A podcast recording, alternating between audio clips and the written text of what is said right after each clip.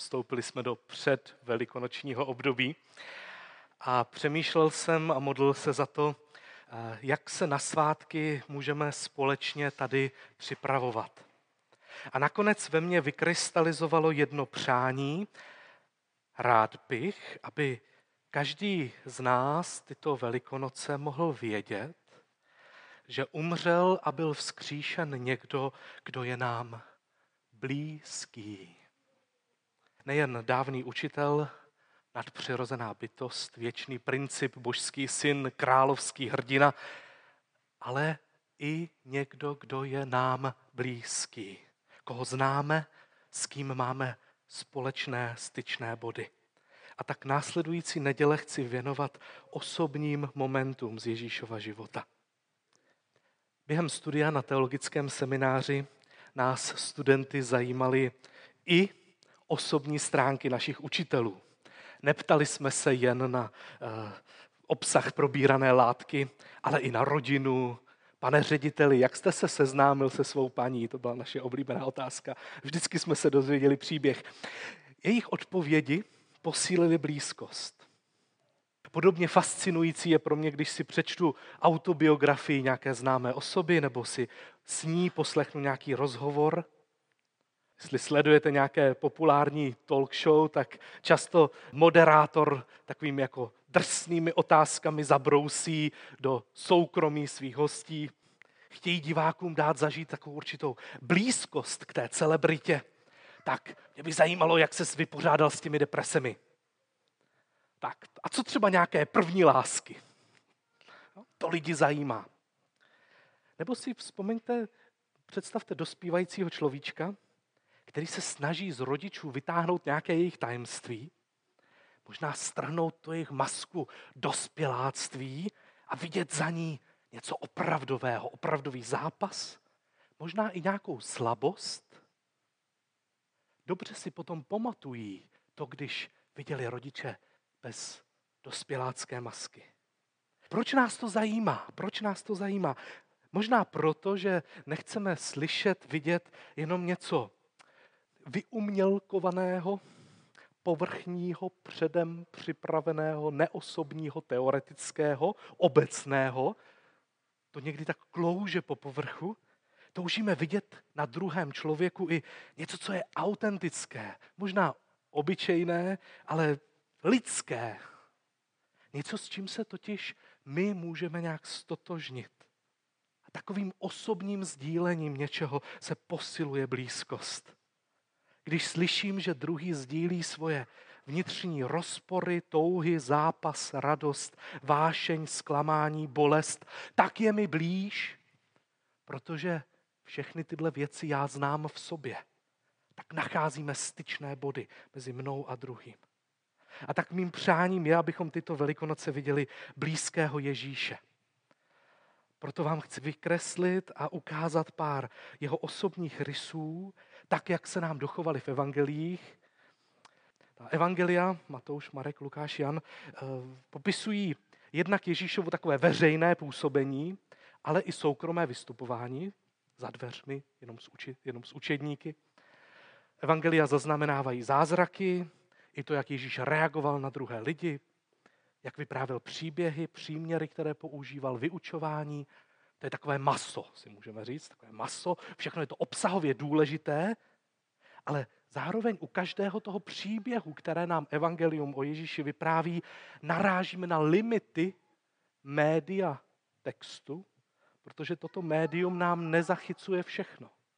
Nezachycuje řeč Ježíšova těla když se obořil na farizeje, když jim něco říká, obílené hroby, něco říká. Já nevím, jak u toho vypadal, jestli to byl vtípek, nebo jestli byl naštvaný, já nevím.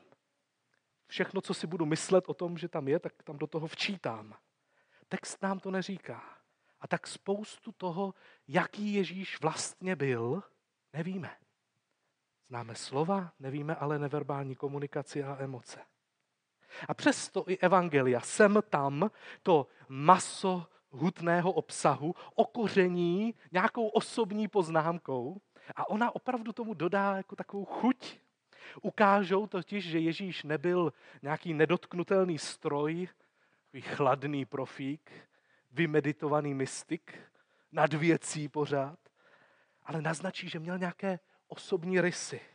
Jakoby, jakoby malovali portrét. Každý trošku jinak. Matouš maluje portrét, kdy používá několik takových vstupů do Ježíšova osobního života, jsou metodicky seřezené, začíná u soucitu, který Ježíš má s lidmi, až po velikonoční bolest. Tak to Matouš zaznamenává Ježíšovi osobní momenty. Obraz tváře, kterou vykresluje, je tvář, která se postupně stahuje bolestí. Mark kreslí jinak. Má mnohem víc zmínek o Ježíšově prožívání. Jakoby tu tvář i šrafoval, jakoby víc udělal pohybů tuškou okolo těch hravních rysů a říká, Ježíš užasl, povzdechl, hněval se, soucítil spoustu různých slov. Jakoby si snad Petr dobře pamatoval, jak Ježíš vypadal u těch jednotlivých událostí a Markovi to řekl. Jakoby Marek takto opakovaně stínuje portrét. A potom Jan. Jan má ještě víc zmínek o Ježíšově prožívání, zaznamenává i spoustu výroků, kde Ježíš říká něco o sobě, ale je tam hodně málo různých typů. Třeba jenom 18krát je tam řečeno, Ježíš, Ježíš projevil nějakou lásku. S láskou něco dělal. 18krát. Jakoby kreslí Jan jasnou, tlustou čáru, každým opakováním toho slova, že Ježíš něco miloval nebo že ho něco zasáhlo, tak každým opakováním se zesílí, ale pořád ta stejná čára. Zatímco Marek má těch čar spoustu. A co Lukáš? Poslední evangelium, které jsem ještě nezmínil. Lukáš jich má nejméně. Nejméně osobních jaksi vstupů Ježíše, toho koření. Každou emoci jen jednou. Soucit, radost, smutek, vnitřní rozpor, úzkost. Velmi jasné linie, jako byste kreslili portrét a nezdůrazňovali příliš některé čáry, spoustu detailů vynechali, jenom jasné rysy. A my se právě podíváme na portrét Lukášův, protože máme omezený počet nedělí do Velikonoc. Položíme jakoby Ježíši, kdybychom si ho pozvali do talk show nebo na rozhovor osobní, Ježíši, jaké bylo tvé dospívání? Co ti udělalo velkou radost? Jestli si prožíval v sobě nějaký rozpor, kdy jsi naposledy plakal a těsně před Velikonocemi se ho zeptáme, co tě v nejbližší době čeká. Pět otázek, které Ježíši položíme, budeme sledovat jeho osobní rysy. Začneme Ježíšovou pubertou. Lukáš nám zaznamenává příběh o Ježíšově narození, ten známe skoro z paměti, protože ho čteme každé Vánoce. Pardon. Lukáš nám také dává nahlédnout do Ježíšova dospívání, jediný mezi evangelisty. A stačí mu pár vět. Jenom jeden jediný příběh vystihne všechna specifika, obtíže, radosti i význam tady tohoto zásadního životního přerodu, kterým jsme většina z nás prošli vzhledem k tomu, že si své dětství útlé nepamatujeme, tak tohle je první moment, kde první příběh, kde se s hrdinou Ježíšem můžeme stotožnit, kde můžeme zjistit, že máme ty styčné body. Tak uvidíme, jestli nám bude blízký. Budu číst Lukášovo evangelium, druhou kapitolu od 40. verše. Dítě pak rostlo a sílilo, naplňováno moudrostí a boží milost byla s ním. Jeho rodiče chodívali každý rok do Jeruzaléma na svátek Velikonoc. Také, když mu bylo 12 let, vystupovali do Jeruzaléma, jak bylo o této slavnosti zvykem. A když se po dokonání těchto dnů vraceli domů, zůstal chlapec Ježíš v Jeruzalémě. Aniž to jeho rodiče spozorovali protože se domnívali, že je ve skupině poutníků, ušli den cesty a hledali ho mezi příbuznými a známými. A když ho nenalezli, vrátili se do Jeruzaléma a hledali ho. I stalo se, že ho po třech dnech nalezli v chrámě, jak sedí uprostřed učitelů, naslouchá jim a vyptává se jich. Všichni, kdo ho slyšeli, žasli nad jeho rozumností a odpověďmi. Když ho rodiče spatřili, zhrozili se. A jeho matka mu řekla, synu, co si nám to udělal? Hle, tvůj otec a já jsme tě s úzkostí hledali.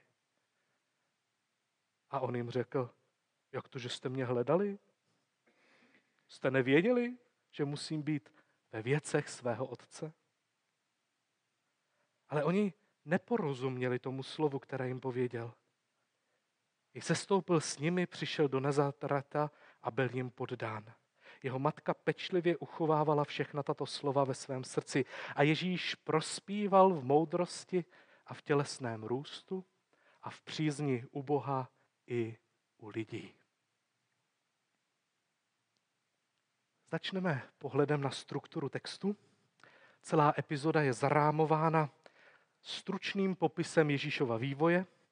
Prvních 12 let života je schrnuto tak, že dítě rostlo a sílilo a tento plynulý, pozvolný růst, vývoj je přerušen vývojovou krizí teenagera, potažmo vlastně celé rodiny.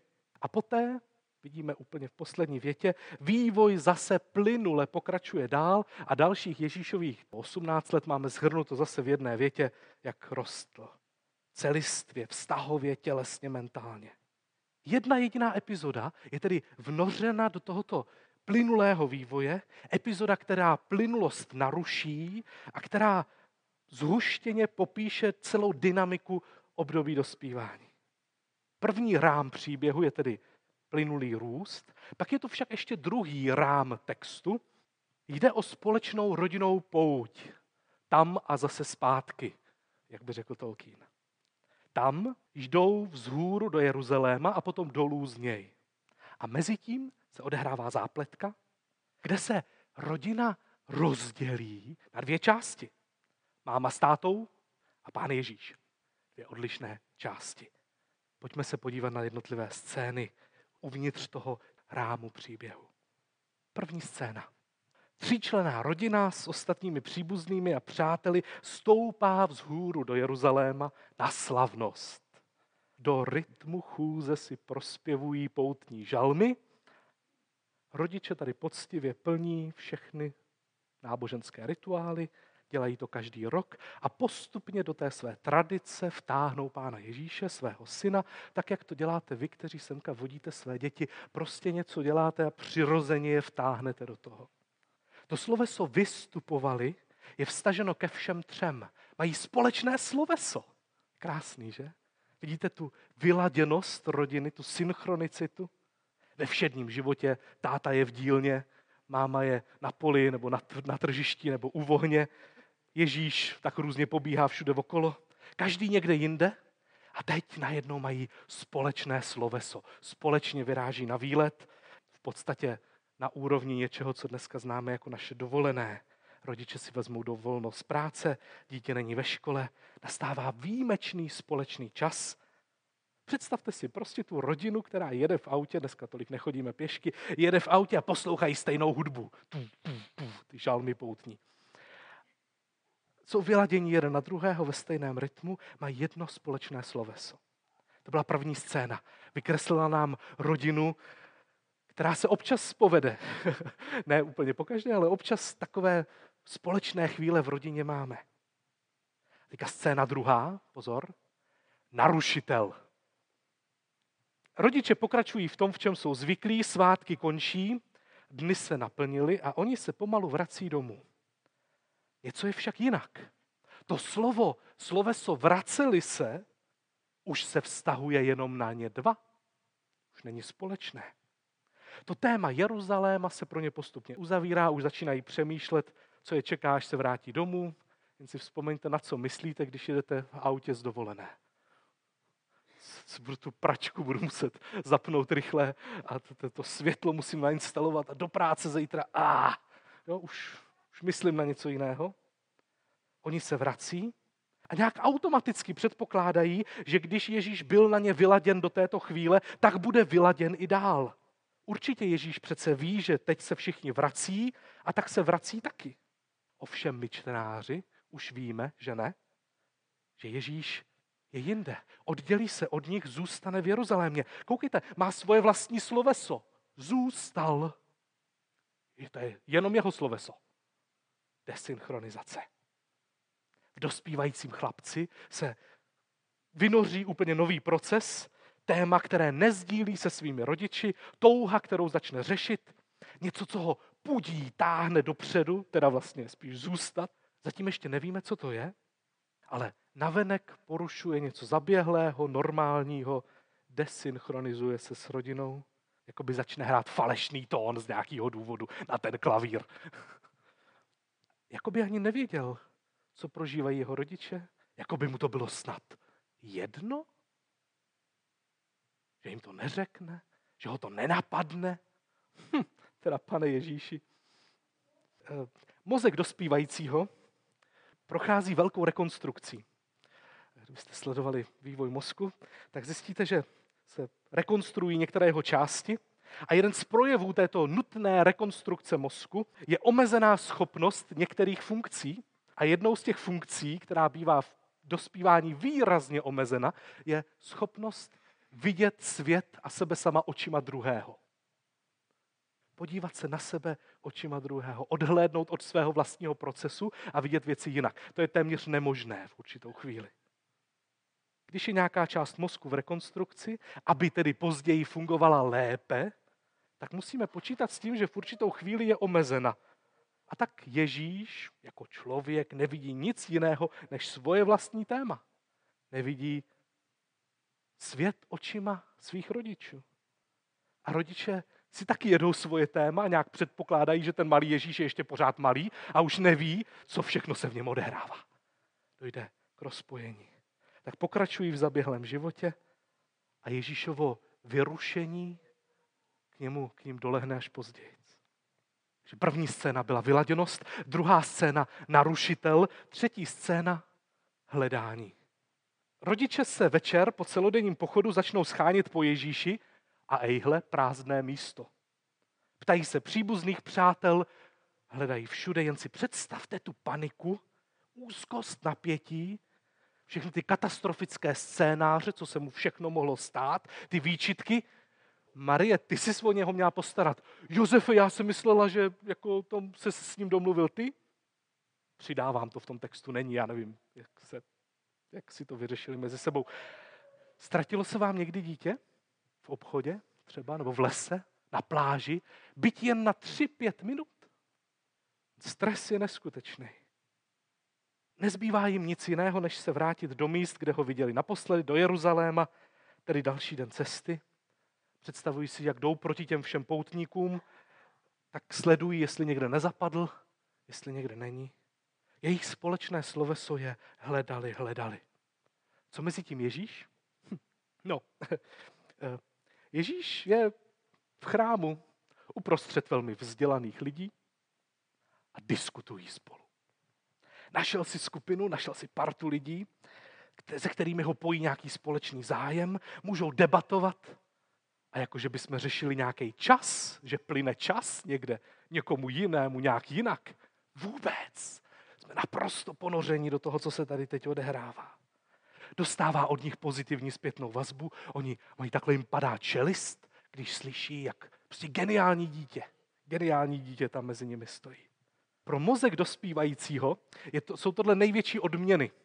Mozek dospívajícího má velmi posílený odměňovací systém, mnohem víc než my dospělí. A jedna z věcí, které, za které mozek velmi odměňuje dospívající, jsou pochvaly, uznání, dobrodružství, skupina a diskuze. To všechno tady má Ježíš okolo sebe. To je bomba. To je v podstatě neodolatelný koktejl pozitivního zážitku, kdy člověk opravdu nesleduje hodinky a neřeší, kde má rodiče. Fakt ne. Fakt ne. Úplně v něčem novém. Si to představte. Vzpomeňte si, jestli jste někde s kamarády, s přáteli, zkuste si vzpomenout, jestli jste někdy zažili takové jako skvělou atmosféru, byli jste pubertáci, někde jste se prostě sešli a prostě jste povídali a povídali a povídali a diskutovali. To bylo ono. A čas letěl a letěl, najednou vychází slunce, už je ráno. Čtvrtá scéna. Ve čtvrté scéně dochází k rozhovoru mezi Ježíšem a jeho rodiči. A vlastně je to jakési vyvrcholení celého toho příběhu. Uzavření toho oddělení.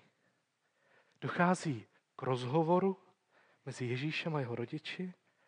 Všimněte si, že navzájem sdílí tu svoji rozladěnost, navzájem sdílí to, že to mají nějak jinak.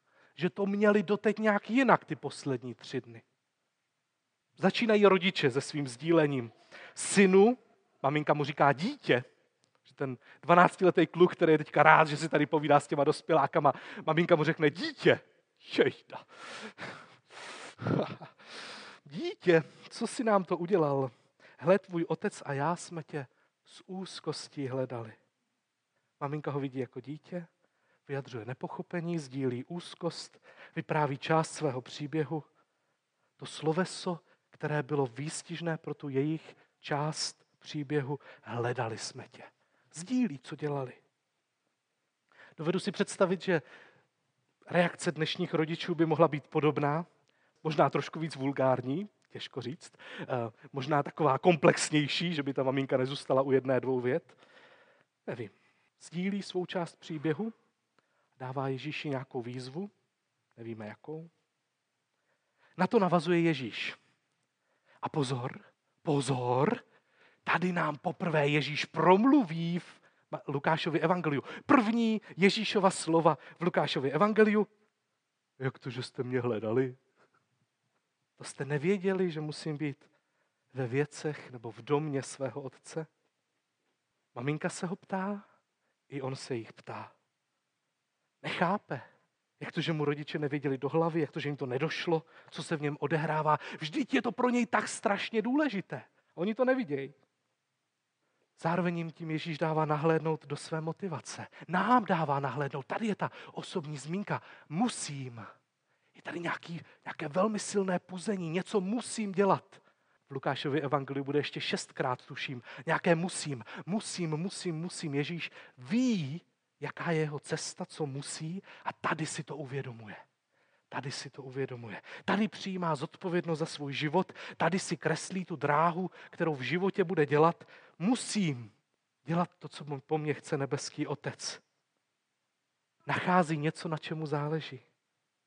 Jeden z důvodů, proč si myslím, že pán Bůh nás stvořil tak, že v průběhu dospívání mozek prochází rekonstrukcí, je proto, aby nakonec mozek nebyl jenom skladiště všeho, co nám tam rodiče nasunuli, ale aby nakonec v dospělosti byl můj vlastní mozek víc moje vlastní dílo, určené tím, pro co já jsem se v tom období mezi 12 a, a 25 lety rozhodl, že to chci dělat, že to má cenu, že to je důležité. Kdyby mě rodiče učili hrát na klavír, pěti, v šesti letech, tak mě to můžou donutit se na to učit. V patnácti letech už mě k tomu nedokopou. Prostě už ne. A dost možná to taky zapomenu. A v dospělosti už to nebude mojí součástí. Vyhodím to pryč. Protože mám omezený počet věcí, na které se můžu, eh, podle kterých se můžu vytvarovat. Svůj vlastní mozek a to, jak jsem. Pán Ježíš tady přichází na to, co bude dělat. Musím být ve věcech svého otce. Musím být v linii s Bohem. A všimněte si, že tady, tady ten rozhovor končí. Tady končí. Jakoby jenom pán Ježíš i jeho rodiče takhle položili ty argumenty, takhle jsem to měl já, takhle jsme to měli my a už nedochází k tomu, že se dohádají o tom, která ta verze je správně. Rodiče by klidně mohli argumentovat, hele, nebuď drzej, co si to dovoluješ, jak to, že nás nerespektuješ, musíš dodržovat ten čas. Jsi úplně mimo. Omluv se nám za všechno, co jsi nám způsobil.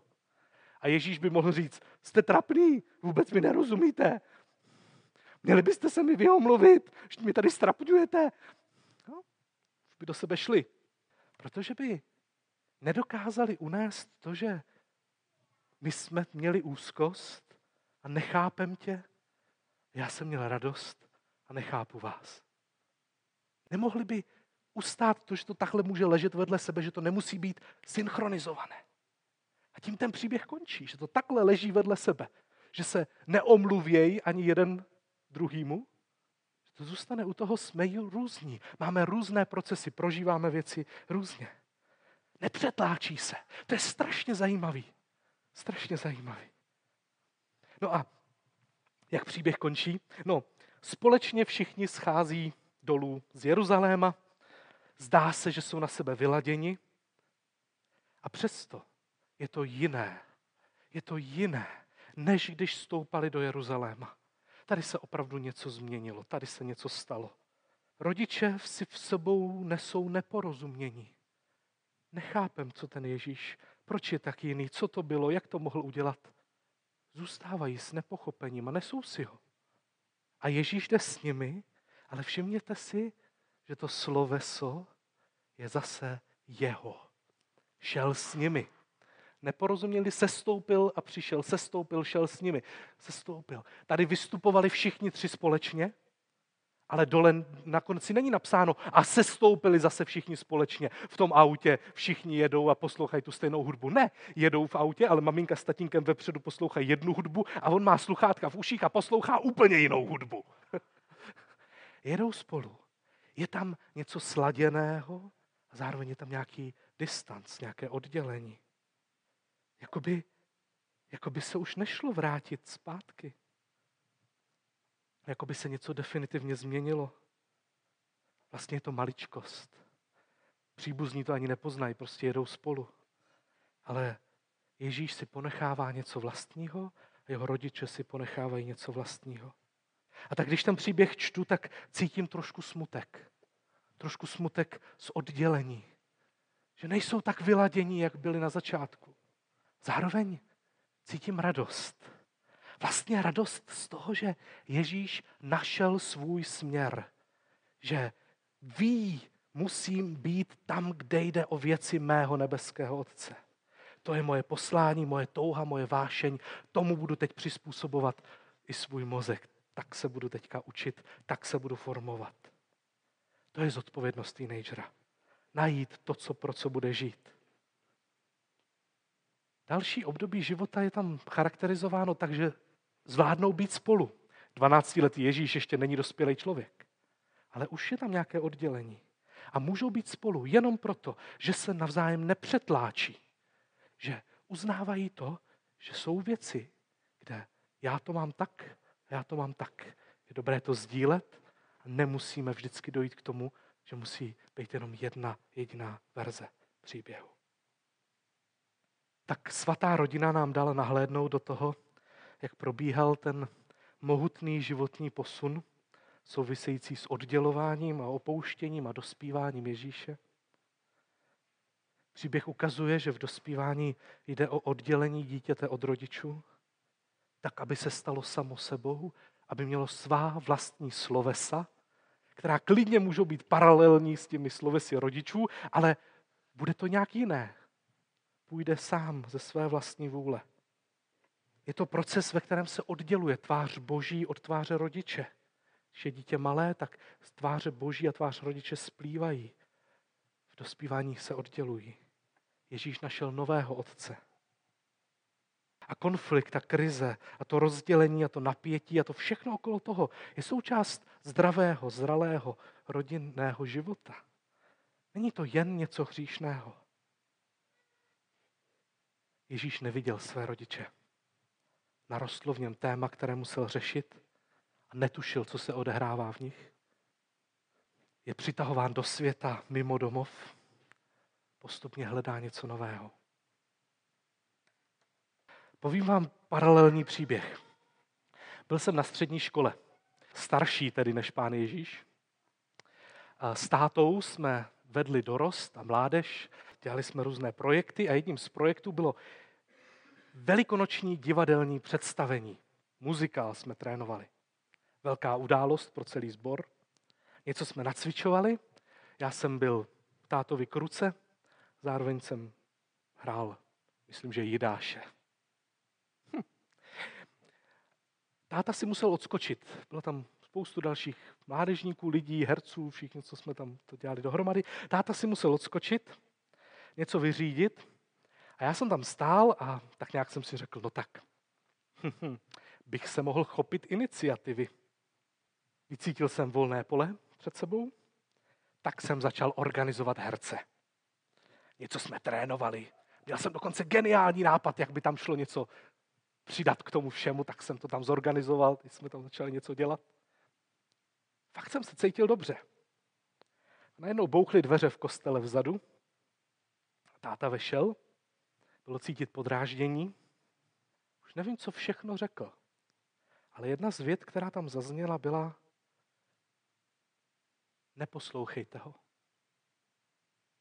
Dělejte to tak, jak jsem vám řekl já předtím. Neposlouchejte ho. Dovedete si představit ten stud, který mě v tu chvíli zaplavil, hněv, jsem se na něho ani nemohl podívat. Zůstalo to ve mně. Teďka to je ve mně, když to vyprávím. Po pár dnech jsem si četl Bibli jako zbožný teenager a narazil jsem na text, kde mi téměř vypadly oči z důlku. Pán Bůh prohlašuje, toto je můj milovaný syn, toho poslouchejte. si si dovedete představit, jak to se mnou zarezonovalo. Jakoby opačné poselství. Toho neposlouchejte, toho poslouchejte. Ano, ve své pubertální eh, eh, sebestřednosti jsem si dovolil přivzít k sobě slova, která řekl pán Bůh pánu Ježíši. Což bych si dneska tak jednoduše nedovolil. Ale tehdy mě to neskutečně zase vnitřně zbudovalo, posílilo. V tu chvíli jsem se přestal stydět po několika dnech. Zároveň to byl pro mě hrozně důležitý posun ve vztahu k tátovi, protože jsem najednou viděl, že tvář boží a tvář mýho táty se nepřekrývají, že jsou oddělené. Že táta může něco říct a pán Bůh může říkat něco úplně opačného. Toho neposlouchejte, toho poslouchejte. Úplně opačné poselství. Dneska už mám mozek po rekonstrukci. To znamená, že když se zpětně vracím do toho příběhu, dovedu se vžít do toho, jak bylo tátovi v tu chvíli a je možné, že bych se dneska zachoval stejně jako on. Někdo mi to narušuje. Co to je za blbej nápad? Prostě si to dovedu představit. Náš konflikt, naše procesy leží vedle sebe. Takhle to prožíval on, takhle jsem to prožíval já. Jsem rád, že se to stalo. Je to jeden z příběhů, který mi připomíná, že boží tvář je oddělená od tváře mých rodičů. Tak pane Ježíši, jaké bylo tvoje dospívání? No, vzpomínám si na jednu výraznou událost, vypráví pán Ježíš. Bylo mi asi 12 let, šli jsme do Jeruzaléma na svátky, úžasný místo. Byl jsem tím naprosto pohlcen, věděl jsem, že tam patřím, tady jsem doma.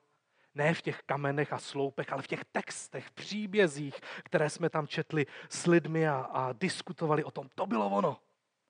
Druzí lidi tam byli, chválili mě, obdivovali, ptali se a já odpovídal, jako by se zastavil čas já jsem našel své budoucí směřování.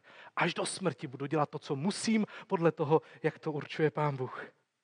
A myslím, že to rodiče nikdy úplně nepochopili. Jaké to tam tehdy pro mě bylo. Že jsem jim to nebyl schopný předat. Ale trošku jsem se poučil v, té, v tu chvíli, že jsem se chtěl učit vnímat věci jejich očima, tak jak oni je vnímají. Dobře si vzpomínám, jak mě to překvapilo, ta jejich úzkost, to, že mě hledali.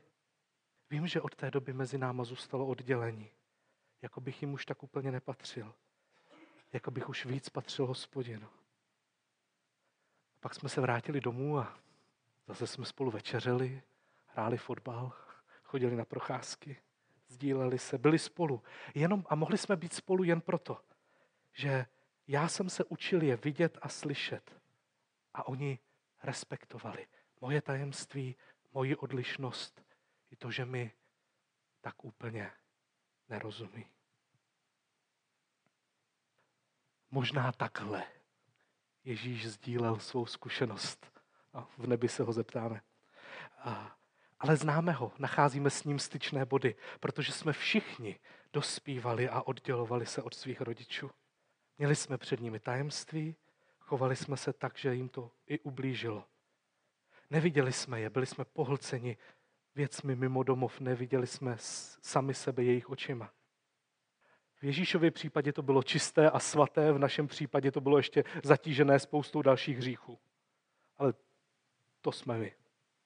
Až na Velikonoce uvidíme Pána Ježíše, který umírá na kříži a je vzkříšen, budeme vědět, že je to někdo, kdo nám je blízký. Blízký.